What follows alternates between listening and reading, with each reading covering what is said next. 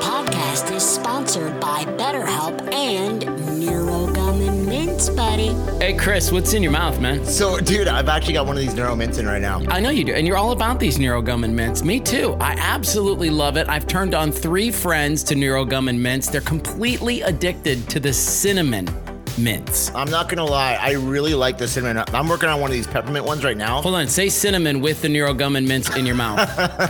cinnamon, how's that? Oh my God, I love this stuff. It was developed by former athletes training at the highest level who didn't want to take mysterious supplements or energy drinks while studying, training, or going out. Instead, they wanted something that was effective, that gave them this clean, balanced energy that could be taken anywhere, anytime. And Chris, I know you're a huge fan of Mints. Yeah, you know, it's so funny. So I've been doing a lot of these, um, a lot of these charity events, especially because I've got my own nonprofit and everything. And I found myself because a lot of times they're the evening, but I'm starting to slow down a little bit then.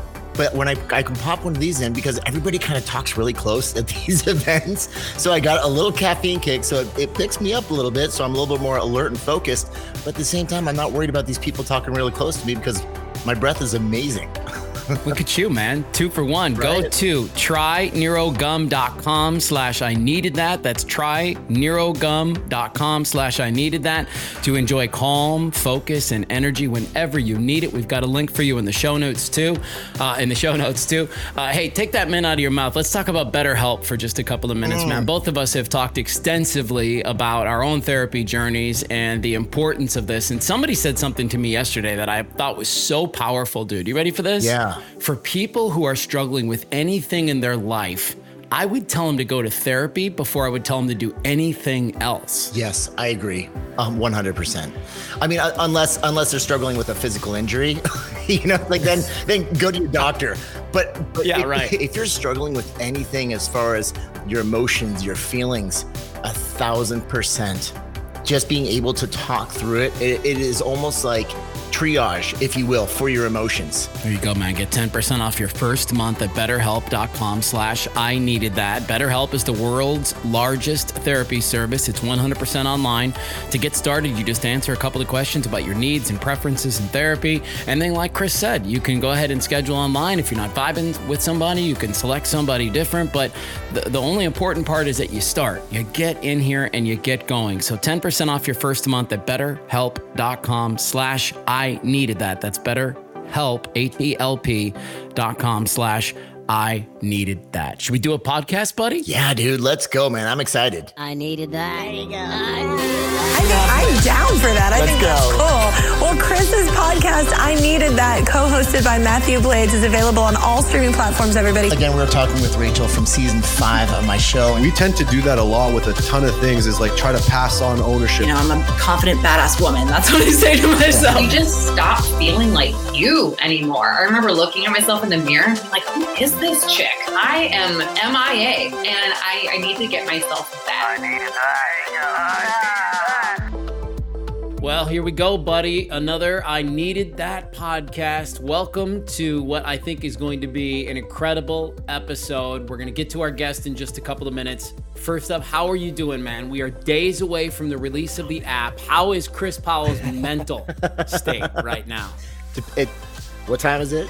It, it depends, bro. It depends on the hour that you ask, man. I'm, I mean, we're grinding hard right now, Yeah. but you know, it's like it's it's actually coming along really, really nicely. We had, we had to push the the release back so many times. This is just the nature of technology, but um, we actually pushed it back to a time that gave us enough breathing room to button it up and really get everything in place. So it's like a the entire experience is really polished. So I'm I'm Yeah. feeling good about it. Am I stressed? Yes, I am. Very much so. Like, I'm not even I'm not even gonna hide it, man. I'm I'm grinding. I'm feeling it. I need a break. So Well, you're about to take one. You and the kids are going on a cruise next week, so let's not feel so bad for Chris Powell. no, no, no, man. I'm I'm counting my blessings. Here's the catch. Like I I booked this cruise like gosh six months ago, thinking Okay. that the app would be out by now. I, I wouldn't schedule the cruise to literally get back four days before the release, but we're here now, so I'm just gonna we're just gonna Oh, we're gonna flow with it. Put it This that is way. so but good. So yeah, good. It's All a good right, test for me. So, Today's transformation story on the I Needed That podcast is going to be one that a lot of people remember. And I'll tell you, there's a quote from this gentleman that I just love so much, which is sim- four simple words become better, not bitter.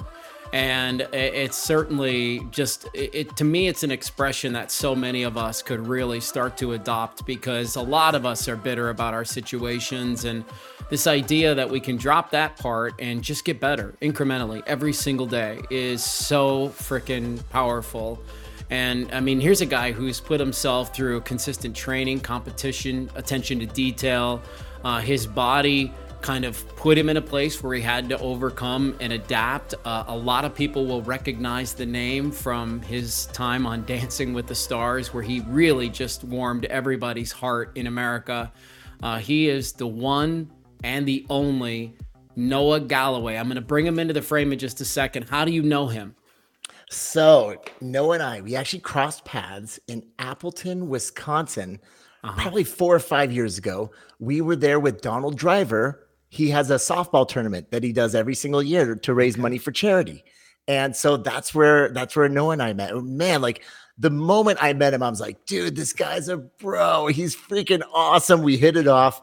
And so, you know, I, I keep tabs on him on on Instagram and everything. He's just one of the most inspirational dudes I've ever met in my life. And I just thought I would love to to share his journey and to help him share his message because he's such a motivational and inspirational man. And, and again, man, I, I know he got he got dealt a pretty rough hand of cards, but nobody's playing it better. And I think I think we could learn we could all learn a lot from him. So I'm just so excited to have him on. Noah, what's up, buddy? They, I, well, Chris, you know, I want to add something. When I first met you in Appleton, you know, one, I was in your physique. You're you're built. You know, it's obvious. right? But what really grabbed my attention and the reason I've stayed connected with you is because of you and your family, the way you are with your kids. That takes a lot. I've met a lot of people in this strange world that we live in that I've met some very important people. And I've always been impressed with those I come across that are true family men. And you're one of those people, Chris. So Thank you, brother. I'm That- happy to be on with you. lot. Mathew, I'm not saying you're not a family man. I just don't know Not you. I don't even think I have kids. Oh wait, I have two. Never mind. No, that's good. Oh, I, I spent a little time up in. Uh, I, put, I put- spent a little time in Wisconsin myself, and I, I can vouch for the fact that Donald Driver is one of those guys that can bring people together. Yeah. So it's it's cool that y'all had that experience. So what year was that? You know, well, we're like so 2018, 2019 Okay. was Yeah. around the time frame that we were doing that stuff with Donald. And you know, he's a good he's a family man. He is. He is. And that's- a I've- good. Yep. That's what Oh. I've always that's why I kept working with him because you know you want to surround yourself with people that are like-minded and good people that are going to make you a better person. And Chris, you, Donald were those people. Well, thank you. No, I'm much appreciated. Donald's got a heck of a story too. I mean, if if you knew about his past, I, he was homeless growing up. I don't know if you knew Mhm. much about that. And he's uh, grew up. He was in Texas, right? I, I believe that's. I think so, yeah, because Yeah, his, his, his brother still lives there. Yeah, yeah, Yeah. man. He's he's had a heck of a journey. I mean, all the way to into the NFL and you know Super Bowl star, and I mean, he's what what an incredible ride it's been for him. Now look at his son. His Oh. son's killing it now. Yes, and so well All these deserved. guys' sons are killing it now. It's so wild to watch the. NFL these days. Yes, I know. It's it's it's fun to watch though. It's cool, and especially as a father. You know, I, I you know all of us here. We're all- we're all dads, Yeah. and so it's just like you you can only imagine just living vicariously through them, like that feeling that they have, that feeling of pride, just to see Yeah. these children excel. That's all you want as a, as a parent, you know. Well, you know, I've got so my oldest son Uh, is 18. He'll be 19 in January. In the next couple of weeks, he's going in the Coast Guard. And I'm super excited about it. He wants to do maritime enforcement. So excitement. And I told him, I said, but he's a lot like me. I said, this is going to itch a scratch you don't even know you have yet. Yeah, And he's just, you know, and it's exciting to watch him. do- Of course, then I got my other son that wants to be a doctor. He's taking college courses over the summer. I'm looking for a car. He just turned 16 today, and I'm looking for a hybrid for him. My oldest son likes hot rods like me, so I'm not sure who the other one belongs to, but I keep I keep raising him. Dude, that's amazing, man. So on on Noah's website, you can go and you can read this where it says, quote, Noah's faced some tough situations in his life. He wasn't sure he'd be able to come back after losing two limbs and diving into a deep depression. Thus the therapy conversation that we're having right now. One day you woke up and you chose not to focus on what you lost, but what you had left. After relentless hours in the gym, your fitness improved. You land the cover of Men's Health magazine. You step even further outside your comfort zone as a contestant on ABC's Dancing with the Stars. And all of these things lead us to where we are today, which is your story of transformation. So, what we have to do, I believe, is set the stage for the day of transformation. And so, you're probably sick of talking about this, Noah, but if you would just engage us a little bit on this conversation. Can you take us yeah. back to the day where life gets really, really different for you, and what's what's sort of happening leading up to it? Well, you know, uh, the beginning of what ended up being my injury, like I woke up six days after the explosion, no idea what had happened. I woke up in a hospital. My left leg above the knee is gone. My left uh, arm above the elbow. I have injuries to my right hand, my right leg, my jaw shattered, my mouth is wired shut. Like I didn't know what was going on, how I got there. So, as you can imagine, there was a lot of emotion that was going through me. And I mean, I literally would go from one minute of this is okay, I'll make it, to anger, to crying like a baby. You know what I mean? I didn't know what to think. And as I left the hospital, I rushed into, I, I, had one marriage in when I got injured, and then I rushed into a second. So I already had one son, had two more children. Was, I thought like, I went through a phase where I'd gotten off this medication. So I thought, oh, I'm doing better. But I started self medicating. You know, mm-hmm. I did everything that I shouldn't have been doing. I wasn't taking care of the way I was eating. I was drinking, doing all this stuff. And I walked into the living room one day and my three kids, being very young, were sitting on the couch. And they're watching cartoons. And all of a sudden I realized because the person I was in this in this time frame was not anybody I was proud of. Uh, nothing I was doing was right. And I realized to my two boys, I'm showing them what a man is, and that's what they're going to become one day. And to my little girl, I'm I'm showing her how a man's supposed to act and that's what she's going to look for one day. And the man I was wasn't anybody I wanted my boys to be or my daughter to find. So I knew I had to make a change. But I always tell people that even though I realize that, things don't just change. You know what I mean? Because all the time we've all been through it in life. We're like, I'm gonna be better, and then something happens, and you're like, well, never mind, that screwed up. That happens. But because of my children, I every time I fell flat on my face, it was the thought of my kids that were like, okay, I got to keep going. I got to keep going. And things just slowly improve a little bit at a time. You know, I changed the way I was eating, got back in the gym, you know, just started taking care of myself. And like I said, I still made mistakes to this day. I mean, I'm not perfect. And mental health, oh my God, that was, I went through the initial depression, you know, 16 years ago, injured 18 years ago, 19 years ago. Now I'm 42 and I'm diving so much more into mental health now. I'm like, I wasn't even scratching the surface before. Mm. Right. Like now I'm starting to hit things in a way that I need to. So it's like there was a little boost here, a little boost there. Life is is challenging. And trauma is something we're going to constantly experience in our life. And just like I said with my kids, getting them into a therapy early is because we are all experiencing trauma all the time. It may not just be losing arm and a leg, but we're experiencing things and we have to constantly be on that and battling it. Can I slow us down a little bit? I want to take you back to the the time you're in the hospital yes. and you say you're cycling through all these different emotions because here's what I imagine is happening. You mentally are going through this whole thing of like, "Oh my god, I don't have my arm, I don't have my leg. I'm a I'm a soldier. Like I'm supposed to go back and join my buddies on the battlefield. I, I'm supposed to go finish what what I started."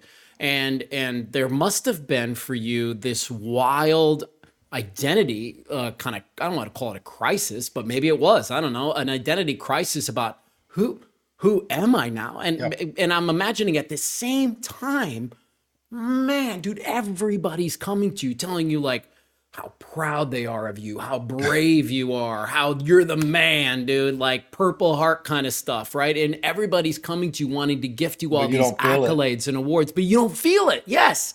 So, could you speak a little bit to how you morphed that identity for yourself because that's something that's really useful for other people.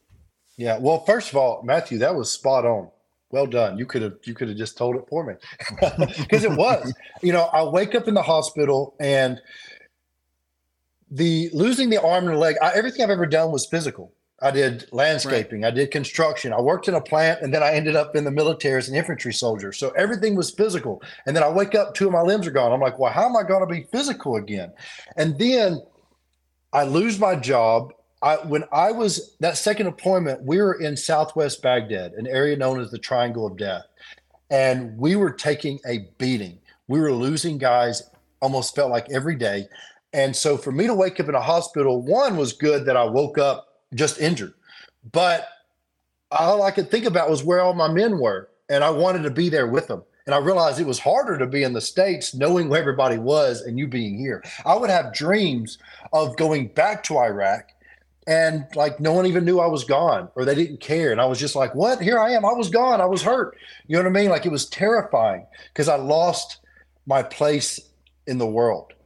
And so then I had all these people coming to my room that were like, yeah, like you said, they're like, oh, we're so proud of you, this and that. And then they're like, what do you want to do with your life? You can do whatever you want. Like I started just making things up because I didn't care. And I, did, I wanted somebody to tell me you can't do that because I wanted to hear that. I needed a challenge. I am one of those people that don't do well if you say I can do it, which is crazy, I know. But I have to hear the opposite. So all these, and I just didn't want anything. I didn't want to hear it. I became determined I was going to walk perfectly. I didn't go to physical therapy. I just was determined to do everything on my own. Which, looking back, like yeah, it, it motivated me. It was my motivation to push and do all these things. But now I look back, and I didn't get. I didn't spend any time with any of the other soldiers at Walter Reed. I've come across guys who were there at the same time I was, and they know who I am, and I don't know who they are. I was this, I I was in a dark place, but I was, I, it was coming off. I was very arrogant.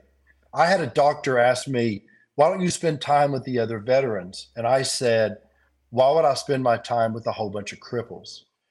Hmm. And now, for a long time, I thought I was this tough guy that was overcoming this, but now I'm learning I'm just now starting to accept the fact that I'm missing an arm and a leg, which is crazy to say, but I've not gone through that process until now. And it's been a really tough process because I was very blind to what I was going through, if that makes any sense.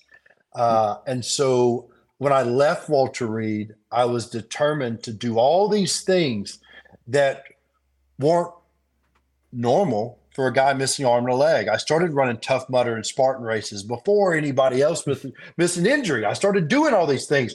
And then I would meet these guys afterwards who were like, I got into this because of you. And it was very motivating and it felt good. But here it is now, years later. And like, for example, the other day I was talking to somebody about flying and how I told him, I said, Yeah, when I fly international, sometimes when I land, I go around everybody and go to the accessible line because it's faster. And I made a joke the other day and told somebody, sometimes I walk with a little bit of a limp. They laughed and then they go, You know, Noah, that's set up for people like you. And I was like, Oh yeah, I guess it is. You know what I mean? Like uh, Yeah. I, I'm I'm not registering yet that I am injured, which is a good and a bad. You know, that determination is fine, but accepting and knowing who you are is part of the healing process. And I think where I struggled, and it's something I, I still deal with in other parts, I think most people deal with this, is we compare ourselves to other people. So when I was in the hospital, and this is this is going to sound crazy, but I had a doctor say, You've got to mourn the loss of your arm and your leg. And I was like, The guy in the room next to me is missing three limbs, or he's missing four. That person has severe burns. So I'm like, Who am I?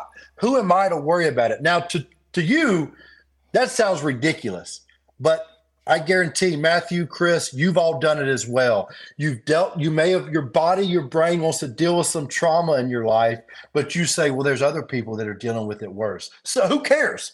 We have to deal with, I'm sorry for saying this, but our shit first Yes. in order to move on. And I'm just now dealing with that. And so it has been this, this, my travels have been, you know, there's been a lot of ups that I was living in the down. I was I've given speeches, motivational speeches, and then afterwards was not living that life. I was trying to motivate myself to be that person that I was speaking of. And it's been an interesting ride to go through these ups and downs. Chris, you and I talk about that all the time about how comparing your pain to other people is not very useful other Yeah. than it can offer you some perspective in moments like okay it's good for a mindset for for some reasons but otherwise it's not very useful to compare yourself to other people No, Right. you know, what I mean, No. it, it isn't. And I'm, I'm learning that more and more every day because we all, my therapist said something the other day. He said, Hey, if we're living, we're experiencing trauma. And I was, I thought that was perfect because we all are at different times of our life. Some are bigger than others, um, but we have to address them. And then if we're comparing ourselves to other people, well, then we're not dealing with our own shit. And that's where the real struggle is. fire away chris Yeah, I was going to ask what what does that look like? If you don't mind sharing, also like this dealing with this trauma now and dealing with the cards that you've been dealt. Um, is is it what does that feel like as it's coming up? What do you do about it? Is it something that you're dealing with, obviously, with your therapist? Um, can you just give us, I guess, the the full you know kitchen sink or the medicine cabinet of of what what you're doing? Like, how does it feel, and then how are you dealing with it now? All right, so I'm going to share something with y'all that has been very recent for me and has been mind blowing. For years, I have spoke on, you know, these these stages and in small groups.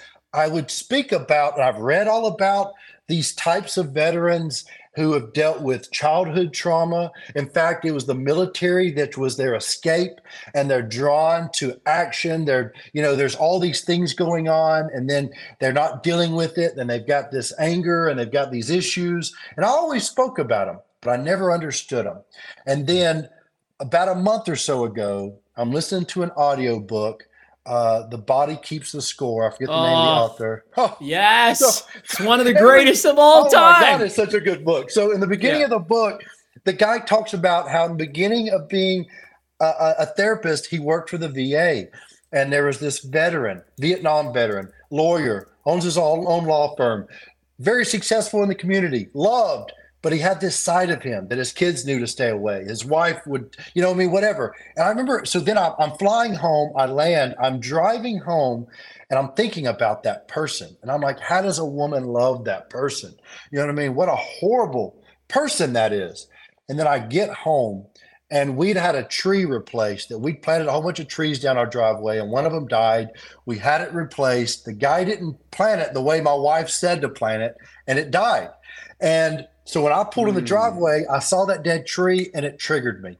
And then I pull in, my son's playing basketball. He has something. I answer, but I'm kind of a jerk. He disperses. I go inside. My wife says something.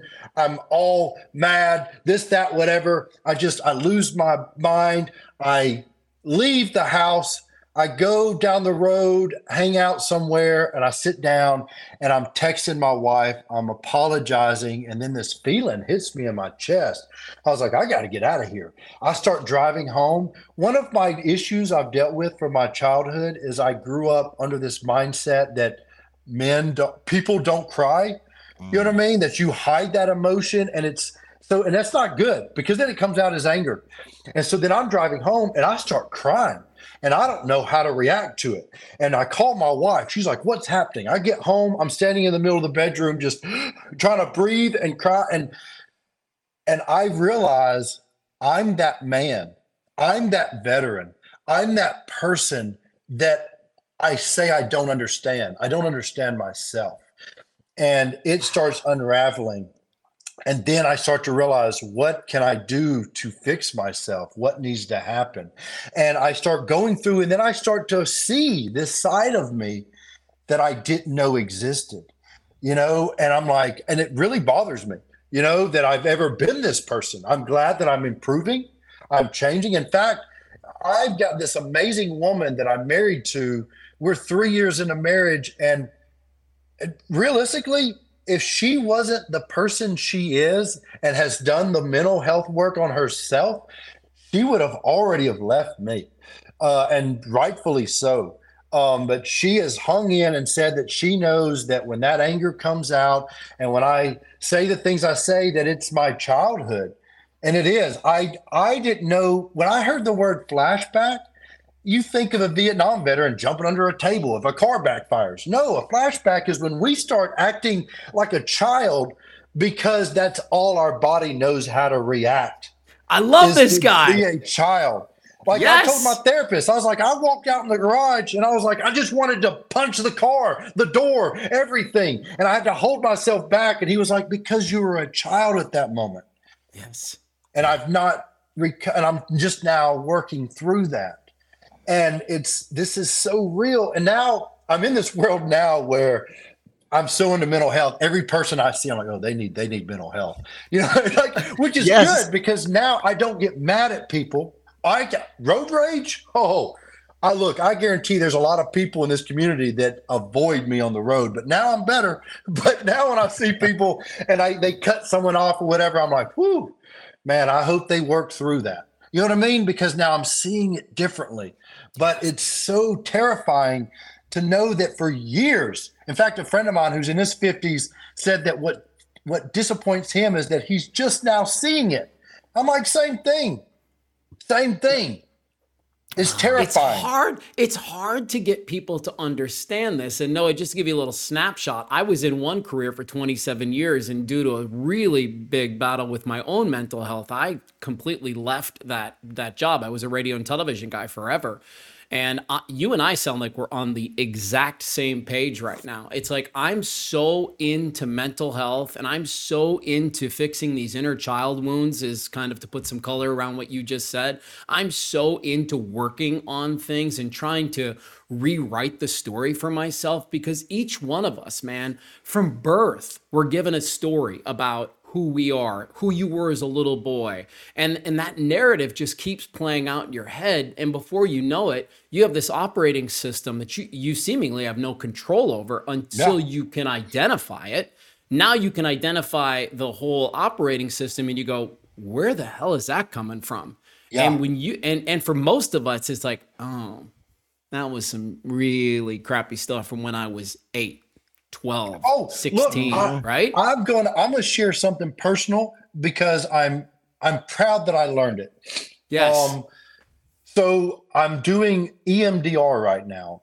Awesome. And good stuff. Dang, I can never wow. remember what all it stands for. So, you know, to those that are listening, like it's the, it's eye movement yep. and it just slowly brings things up.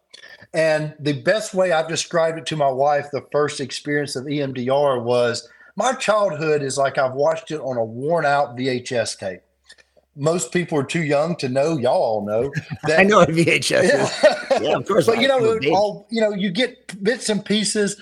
Well, now it's streaming in 4K, and I'm seeing it, which can be terrifying. But I realized that, and I actually did a video, and it wasn't until someone commented and referred to something I said in the video that it made sense. That I said I can't heal it unless I see it. Yes. So as I was doing this EMDR, I I went through my entire life looking for a a motherly figure to be there in my life to nurture me, and I wasn't finding it. And then I started. I looked for it in a friend's mom, and at 14 we were do we were inappropriate with each other starting at 14 and I remember, I vaguely remember that. I remember I couldn't talk about it to my friends because it was my best friend's mom. But then also, it's like it wasn't until I did EMDR, it's like she was supposed to be the adult. What? What? No. And then I remember I told my ex-wife this, and she goes, "That explains a lot of I don't know how to. I'm learning how to love somebody."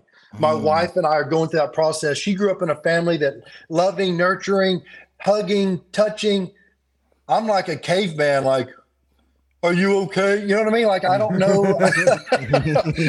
pat, pat, you know what I mean? Like, yeah. Does this feel good? Yeah. Yeah. so so now I'm going through that. And it, if, it, if I hadn't have discovered that, I wouldn't be working and realizing. And look, my mother is still around. Uh, and I have to deal with the fact that, look, my mother had a rough upbringing. Sure. And so I'm not, I'm not angry at my mother, but there was, you know what I mean? Like it is what it is. Uh, now, here's an interesting thing that I see, and I want to say this because I feel like it's very powerful for veterans out there. My uncle is 72. He's a Vietnam veteran. He has gone through. I've watched. He is your stereotypical Vietnam veteran, and has gone through the ups and downs, the struggles. He's my mother's oldest brother. They both grew up in the same household my grandfather was an asshole. You know what I mean? Like all this stuff. And, but here's the difference I see in the two of them. My uncle, we can discuss mental health because he's gone through everything the good and the bad of trying to go through mental health since, you know, the 70s. Um, my mother has never in fact, to her, mental health means, oh, you're going to go somewhere so they can tell you that I was a horrible mother. It's like, no, that's not what it is. But so I'm going to go ahead and point out that my uncle, though we can criticize the VA or the veterans and their struggles, he's had more of experience of mental health than my mother has. And I've said before, I think that veterans are going to end up leading the way with mental health because we we all have the same trauma whether you're a civilian or not but because we've had that extra layer of going to combat well then we have that extra attention but I've always said most of our trauma, well, always said most of their trauma was when they were children. And now I realize it was most of our trauma. That's what kind of leads us into that world. Mm. And I have my oldest son is actually part of that same world. He has a mother that doesn't talk to him. You know what I mean? And so I'm trying to make sure he doesn't end up in that same world I did of just searching for that validation. Yeah. Wow. And isn't it so important to articulate that for those of us who want to work on that old story, as I say when I go and speak to people, I'm not telling you these things about my family and the way that I was brought up to, to blast them, like I'm putting them on TMZ to make them feel bad. Yeah. I'm, I'm expressing it because it's time that we just use the words, say the things that happen so that we can try to cycle through it. Does that resonate with you? It does. You know, and I'll tell you what, my children, so I've got my oldest is about to be 19 uh, that's Colston. And then I have another son, Jack, who's tur- turned 16 today. My daughter, Ryan, is 14. And then my son, Matthew, just turned one year old on the wow. 8th. Wow. So now, with that being said, I've told my kid, my older kids, I said, look, being a father in my 40s with a newborn is so much easier. I'm established. I know where I'm going in life. I know what I'm doing. I know how to care for this baby. I was a child when I had them. Now that I've got them in therapy, oh, you don't think that I think about, whew, if it hadn't hit them yet, it's going to hit them soon that I wasn't the best parent. You know what I mean? I made mistakes. There was like a lot of mistakes, but it's like I I know that, and what I'm prepared for is for them to see, hey, if they come to me, I'll, I will openly apologize. Yes, I screwed up, and now let's look at I'm doing everything I can to improve that, and vice versa. So, uh, yeah, we our our parents they screw us up because you know what, a child we now that I'm looking at my son between the ages of birth and like four to six years old is like they're a sponge and taking in so much. It's terrifying. Yeah, Absolutely. Do you, do you ever like sit sit back and you know with the just the situation with your mom and kind of look at her with a little bit more like compassion and empathy? Like, man, I, I know she doesn't want to go there, but now that you're starting to do your own self discovery, it's like, why not? Maybe yeah. it's too, maybe it's way too painful for her to go there. And I know her ego is saying, "Oh, so you can tell him all about what a bad mom I am." But imagine the pain that she might be going through just the fact that she would even say that. Yeah, you know that's one thing that like my wife wants me to confront my mom about some things um, because she's just a very hard woman to this day. And you know what? Part of me wants to do it at a time and a place that it's possible that i might encourage this woman to to improve her mental health which would be such a win for all of us you know, but she may not. She may shut down, and, that it. Then you know, yep. you, you do what you do. hey, I, I have some incorrigible people in my life as well that I love. I love, but sometimes the the some to to this date the conversation it just doesn't seem to go anywhere, and that's okay. You can't control them, Yeah. but what you, you can't control yourself, and thank goodness you have the tools.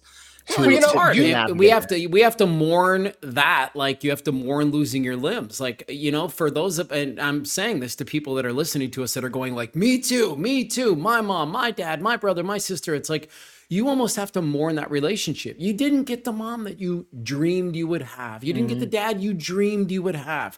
But that doesn't mean that they don't want to be there for you in the way that they can show up. And oftentimes i think if you meet people where they are it's it's really interesting what you might what they Yeah. might have the capabilities to You know do. what? We sort of need to let them go there. Yeah. Yeah, and it's possible. But then, you know, there are going to be those people out there that their mom or dad, for whatever reason, that they're not right, they're gone. Um, and what I always tell people is the best thing we can learn from that is to be better than our parents. You know what I mean? So my best friend growing up, his parents, I mean, to add to the story, they were they were crackheads. A lot of crazy things went on there. And I remember I told my friend, I was like, hey, you're either going to be like them or you're going to be better. And when I joined the military, I had to cut him loose. And now he's a heroin addict and he lives with his parents. And I walked away from it. And I remember thinking like it was it was the hardest thing I ever did was walk away from him because just like my son with his friend, he feels like he has to be the one to care, which can be good and bad. I was like, just don't let anybody drag you down. Um, but that that transition and trying to encourage somebody is like you try to encourage and hope they do, but then you have to step back and just lead by example, and some will follow, some won't. You just said I have it. Lead by I have a example. crazy question for you. Noah. Do you think you would have done any of this work had you never been in injured? I don't think I'd have been doing any of this work if it weren't for my wife. Honestly, yeah, I think I would still be in the dark. I think that uh, I would still be the person I felt like I was a year ago, and before that was I felt like a fraud. I felt like I was out um, sharing on social media and on stage a person I wanted to be and hoped to be, but then outside, if I weren't with my kids, I was at the bar. You know what I mean? I was doing, I was drinking all the time, all this stuff that wasn't living up to who I said I was going to be. And my wife has, oh, when COVID happened, oh, it was like I was drinking non, like I just drank. And now here it is. I haven't drank since January. I stopped for just a little while. And then a couple months later, I was like, you know, I feel pretty good. I don't know if I'm going to go back to it. And I always tell my friends, like, I'm not trying to tell you not to drink. I'm just saying this is the world I'm living in. But now I've I've had a lot of friends that are now in a place where they're like, yeah, I quit drinking as well. And you know, I, I hope that some of them maybe I encouraged. Uh, but it was, go ahead. Uh, I was going to ask, is that due to the work that you're doing mentally and emotionally and spiritually?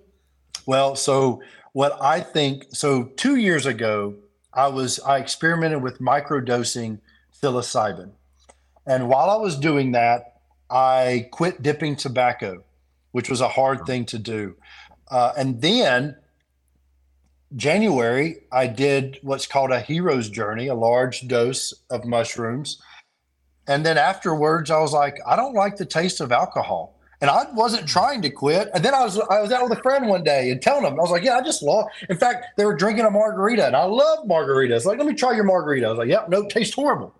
Wow. And but now I'm months later, I can try alcohol and it doesn't taste bad, but I love where I am. So I don't want it. So it, and they say that that's a common thing to happen with psilocybin. Now, backtracking where I am with my mental health, with microcurrent neurofeedback and EMDR and psychotherapy, just doing talk therapy, I've put the psilocybin aside. You know, I was all into it for a minute, and I'm not saying I'm against it, but I'm not sure if I'm sold too much on it yet. You know, I'm I'm really enjoying microcurrent neurofeedback the EMDR. Of course, I always tell people I've started sharing on my social media my mental health journey, and I always tell people I'm not saying what was going to work for you. I'm sharing what's working for me. You know, because I'm not a mental health there. Just like with my diet, if I share people how I eat, I'm like, look, this is working for me.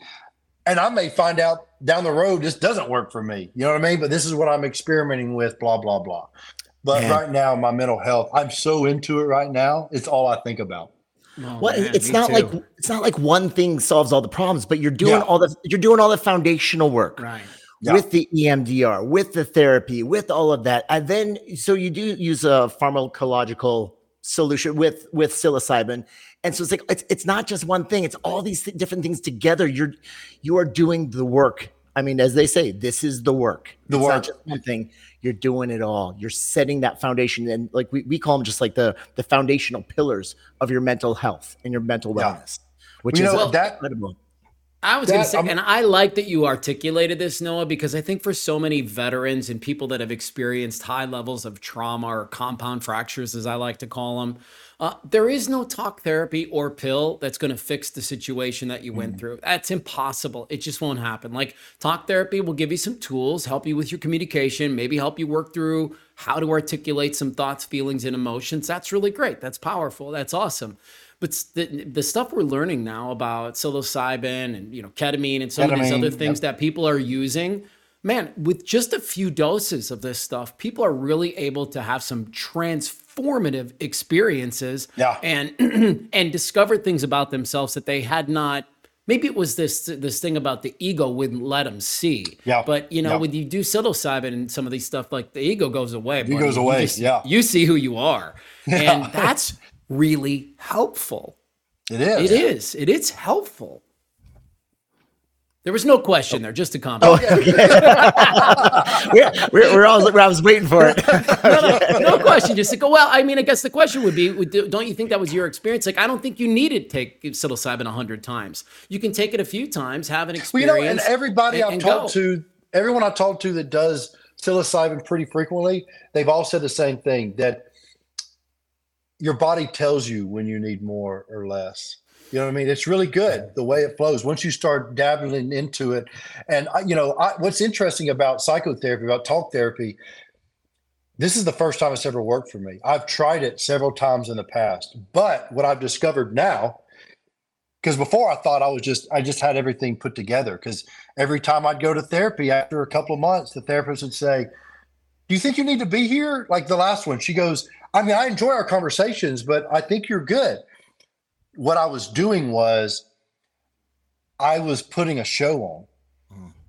You know what I mean? Like I didn't realize I was doing it. I was, and what I think this is another thing that I've discovered. So now my therapist is is a male. It's a man. His name's Bo, and before it's always been women. And I, this is nothing uh, offensive to men or women, but I mentioned my childhood, and then I've had a lot of women disappoint me. I even had my first wife left me in the hospital when I got blown up. You know what I mean? Like I've had some bad experiences with women. So even though I I've always grown up thinking I am so pro woman, you know what I mean? Like yes, and, you know I have three sisters that are very successful. You know what I mean? I've never judged women, um, but there must be a side of me that the child in me that won't open up. And so these therapists, and then all of a sudden I was with a man, and it's like I realized, okay, I feel more comfortable. And I think that I don't think that's offensive. I think that just like a woman, if they've had some bad experiences with men, well, the last thing they want to do is have a male therapist. You know what I mean? Yep, So-.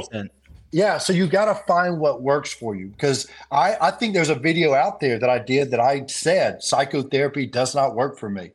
And now I've discovered it does. I just had to find the right person. Okay, Chris, you got time for like one more question. Now I understand why Joe Rogan has four hour podcasts. I can sit and talk to you, Noah. I know. For four hours, man. But you know, everybody's got a life. So, Chris, maybe Yeah. one of the last couple of questions, and then we'll start to wrap up. For sure. I mean, Noah, you've been through such a incredible transformation and just listening to you talk about all the work that you've done to date. I mean, even especially even in the last year. Who was Noah Galloway 5 years ago and who is Noah Galloway now? Mm, that's a good one. Five years ago, Noah Galloway was someone who was experiencing a lot of attention, had a lot of positive going on, was taking care of myself uh, externally, physically. Um, but it was uh, that was a man that was lost and in the dark, did not know what was going on, who he was. He thought he did, but no idea. The Noah Galloway today still doesn't know who he is, but I'm aware of it. It's a good answer. I'm, but I'm working. You know what? And that that that word awareness. That is a word that is huge in my vocabulary now. You hear it everywhere. Awareness, awareness. I'm aware. Holy crap, I'm aware. You know what I mean? And it's because it's like I see things now in a way that I never saw it before. And that sounds so corny. And it's I, to someone that is in the darkness, sounds like that sounds like some weird magical crap. Foo-foo. Yeah, right, right. But holy crap, is it a real thing? when you know, you know. And and Yeah. it's like the other people who've been there who, who are going through it also and they're doing the work, you're gonna get a lot of nods like, oh my gosh, bro, me too. Me you know what? too. That's what if I could and I hate to do this shameless plug, but I did my book, Living with No Excuses. And in that book, like I, I'm brutally honest about my mistakes and my str- there's one chapter that I spent 10 days in the county jail. When I did the book, I was terrified that people were going to read it and hate me. But I remember thinking if one person connects with it, and the amount of people who have reached out since that book have been huge. They relate to it. They they they they connect with the struggles. But now I'm wanting to share this whole other lifestyle that I'm experiencing. I want to do another book because as proud as I am of that book, I feel like there's this whole other journey that I'm going on that needs to be shared. And I've started doing that with my social media, but it's been interesting. My social media has dropped because I think that's a that's a touchy subject to share. But my wife has reminded me. She said, "You're doing the right thing." So I'm gonna continue to do it, and, and I'm proud of it. You should be because the, the people that need to hear that message are they're still there. And Yeah. they're, they're the ones that will really connect with you. And and your your message, it's it's it's uh, no, nothing against you. It's bigger than you. The Yeah. message you you have, you're you're doing God's work here. And so Yeah, and then I'll tell you what, if you put just the fact I'm looking at the screen right now, us three men talking about mental health, I mean, that's something that, again, this isn't choosing sexes, but men have a very high suicide rate. Men are struggling to open up. You know, that song by Dax. Um, Oh, dude, w- with Darius I am Rucker. man. Well, yeah, like it's like that is so true because we do. We struggle to open up. We've been raised to be like, don't do this, don't do that. You know, of course, I, my mother was the one who was like, I was 10 one time and I hurt myself and I was crying. She said, some people can handle pain better than others. Well, that's because of her darkness she grew up in and it was passed down. Well, now I am preventing that. And I tell my kids, cry. If you're emotional, cry. You know what I mean? Because if not, it comes out as anger. And that's one thing that this is for women as well, but men have to realize that anger is not anything that's impressive. When if you could look at yourself on video pitching a fit, you don't look tough. Right. You don't look tough. And we've done it. Oh, I've pitched a fit. And if I could have seen myself on video, I'd be embarrassed. Yeah, man, you are so inspirational. You're so motivational. And you know what? This conversation it went so far from where I thought it was, but it couldn't be more. Be- Seriously, It couldn't be more it perfect. couldn't be more perfect because this is the message. Noah, like this is incredible, and everybody, everyone needs to know who you are, and they need to know your message because, and you're so, you articulate it so beautifully. I can't thank you enough for being on with us. This has just been, this has been awesome. Well, Thank Mathew, Chris, thank you. And Chris, when you reached out, like it's been a while since we talked, I was so excited because I keep up with you on social media and I love your family and everything y'all are doing. And Mathew, I'm so glad I got to meet you. This was awesome. I really enjoyed yeah, it. buddy. Oh, yeah, man, we, so we good. appreciate you, my man. All right, so we got about a couple of minutes left. Would you rather name that tune and the power of promises? We're Yeah. gonna rapid fire this stuff. How, where do you want to start, Chris? You're not off the hot seat yet, man. We, we, we got to have some fun with you, Noah. So this what are is, we doing first? uh, let's do name that tune. All right, here we go. I'm gonna play you the opening, like two seconds to a song. You tell us title and artist. Here is your tune, Noah Galloway.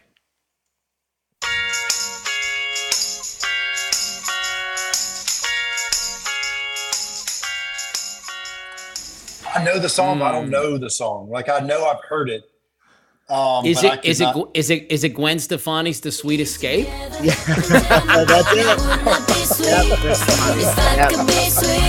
Oh, you know, you know why I hate that I didn't know that? Because I was a big Gwen Stefani fan. Uh, who was it? Spiderwebs. Yes. when No Doubt first came out, and I remember I was in I was a senior in high school, and I'm like, who is that? Yeah, And she had like, those those like thigh high socks and everything. She was and just a badass. That's the thing. She was Just just a badass. jumping around on stage and everything. And then like, she she ended up with a good old country boy. I was like, I dang, that could have been me. It could have been you, man. man.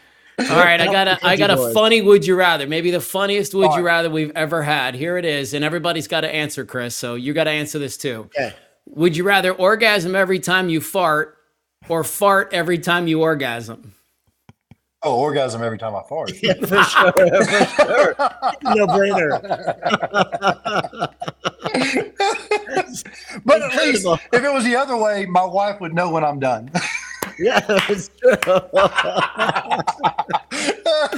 That is tremendous, Oh, it's Chris. You amazing. say the same thing? It's for sure the same thing. what about Yeah. you, Mathew? Yeah, I think you have to probably. Uh, yeah, you got to say that. You got to say Yeah, that because think you because typically speaking, you fart more than you orgasm. So Yeah. yeah, yeah, right. My, Yeah, I my think- advantage man. of it. No, I think eat Final- beans all day. Are you kidding me? That'd be amazing. Final question. Final question, Chris. Hit him. So Noah, I know you are you're a man of integrity, and um, what does it mean to you to keep your commitments to yourself, to keep your promises to Hmm. yourself? to myself? Oh, that is a powerful question, Chris, because you know what? You've gotten me thinking about how am I good about keeping the promises to myself?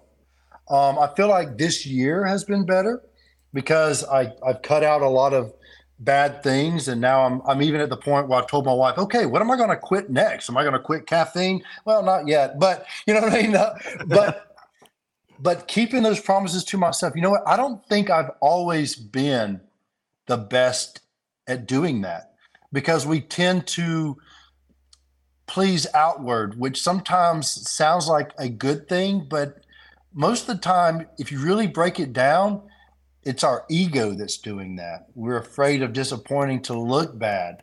But the real, if we really want to make a difference in people's lives, we would be doing what's right for us. And, and as I realized that, I always use the example of like, you know, you meet people that are doing something bad and like a smoker, you know, you should quit that. And they're like, man, you got to die of something.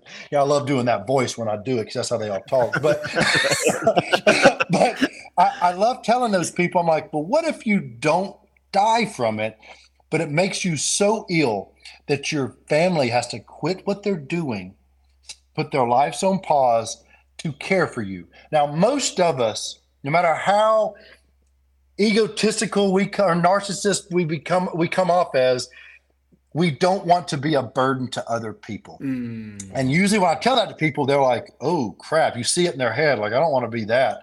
And that's what it comes down to. When we are, when we don't, if we're not being true to ourselves and making sure we're taking care of ourselves, well, then we're going to leave that to someone else. And you can't take care of someone else unless you take care of yourself first. Just like, hey, being on a plane, put that mask on yourself first before you put it on someone else, because that is reality. And to add to it, I'm sorry, I'm going on the soap ditch for one more second.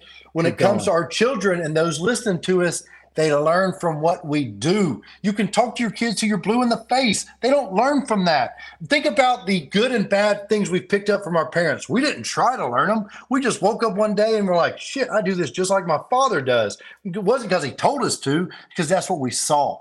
Yes. So we learn from what. So I do need to be better about working on who I am and being true and keeping the integrity of what I want to do for myself because that's going to ripple effect to everyone around me. So I'm glad you asked that, Chris. That was Beautifully good. put. No, that is such a beautiful answer and so true.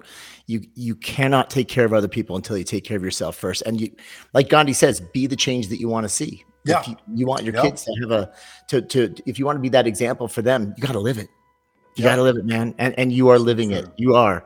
And the thing is, let them let them see you try. Also, like let them see you get uncomfortable and start making some Yeah. commitments. Though, and it's so if you mess up, confess and get right back on track. You know. Yeah. And Oh, you know what? That's, That's- I do not hesitate to tell my kids I'm sorry that, that I messed up. You know what I mean? That that was a mistake. Because I don't, they don't lose respect for me when I do that. They don't suddenly don't want to listen to what dad says. No, now they know, hey, you know what? We all make mistakes. Yeah, Yeah. exactly. Man, you are a good father. I am Aw. so excited. I'm excited for these three humans to enter the world and really make a difference because you are a shining example for them. And I mean it with every cell in my body, man. Just keep doing what you're doing and keep spreading your message. It means a lot that y'all asked me to come on. I hope one day y'all let me come back on again. Oh, oh you kidding me? We need Absolutely. part three, four, and five. We're gonna. Yeah. yeah. There's so much that we didn't uncover here. You know. Oh, anytime. I love this was fun. This was fun. Uh anytime. Okay. Where are y'all located at? Phoenix. Yeah. Arizona. Perfect. Perfect. Wait a minute. Are you Yeah. So come here. It's nice. I plan on coming there. And then there's a, a, a whole nother podcast that's in y'all's area that I want to come visit. And I want to come visit y'all. Perfect. That's what we're going to do. Done. Too easy. All right. DM me. I'm going to send you my cell phone and you'll have Okay. Mathew's as well. So that Perfect. way, we'll just keep it going. Yep. All right, man. There's a lot of things we could say to you, but I think uh, the, the the final thing that I'll I'll say to you is that the world's better with you in it, and uh, you just can't say that about everybody. And so, I'm glad we got to talk. I'm glad we got to meet. We wish you nothing but continued success, man. And it sounds like we're going to see you soon. So this isn't goodbye, but we'll see you later. Yeah. Thank you, Mathew. Thank Yeah. you, Thank Chris. you, Noah. All right. Chris, I, I can't even tell you, man. I mean, I felt like the whole conversation, I was sitting there going, me too. Oh my God, me too. Oh my God. I'm so excited that there's people like him out there. That's why I felt like I had to tell him that at the end. Yes, th- there's no doubt about it. And you know what? And you mentioned this, and, and I hope he's right in that veterans are leading the way for men's mental health because like humans are humans, right? And we, we do compare. And so uh, we, while we all experience trauma, it's like to have these veterans come back and say, look, I experienced trauma stateside. Now I also experienced trauma in the war. Other men can look at that and say, yeah, you know what? You've, you've been through the shit and if you if you can make it through this i can make it through this too and so like for them to have that voice to talk about mental health for men i think it could be so incredibly powerful and i hope he's right in that and i think we should we need to do whatever we can to support that and i think there's there's so much that can be done and and again not one solution multiple solutions building those foundational pillars of mental health right so it's just I'm so happy for him and his family, and I, and and and I'm also so glad that he has a platform so that he can he can be that voice for for mental health Incredible. and for veterans. I mean, this is Incredible. yeah, man. He's a good dude. He's a really. I'm so glad. I'm so glad, and I hope everyone listening, you're able to take something from that. And I'm I I don't know how you couldn't. It's going to be heavy was- on my head all day. All right, Yeah. listen, we got to run. We know everybody's busy. we Yeah, me cannot thank you enough for investing a little time with us in this little podcast we called the I Needed That podcast Stories of Transformation. Um, this may or may not be one of the last episodes of the year. We're kind of waiting on one more booking confirmation, and then that could be the last podcast of the year. But in case this is the final podcast that we tape for the year, uh, we certainly hope everybody has a great Christmas holiday if that's what you celebrate. And uh, we're looking forward to seeing everybody in the new year. Most definitely. It's been a it's been a wild ride in 2023 and here's to uh, an incredible year, an incredible start to 2024. Happy holidays everyone.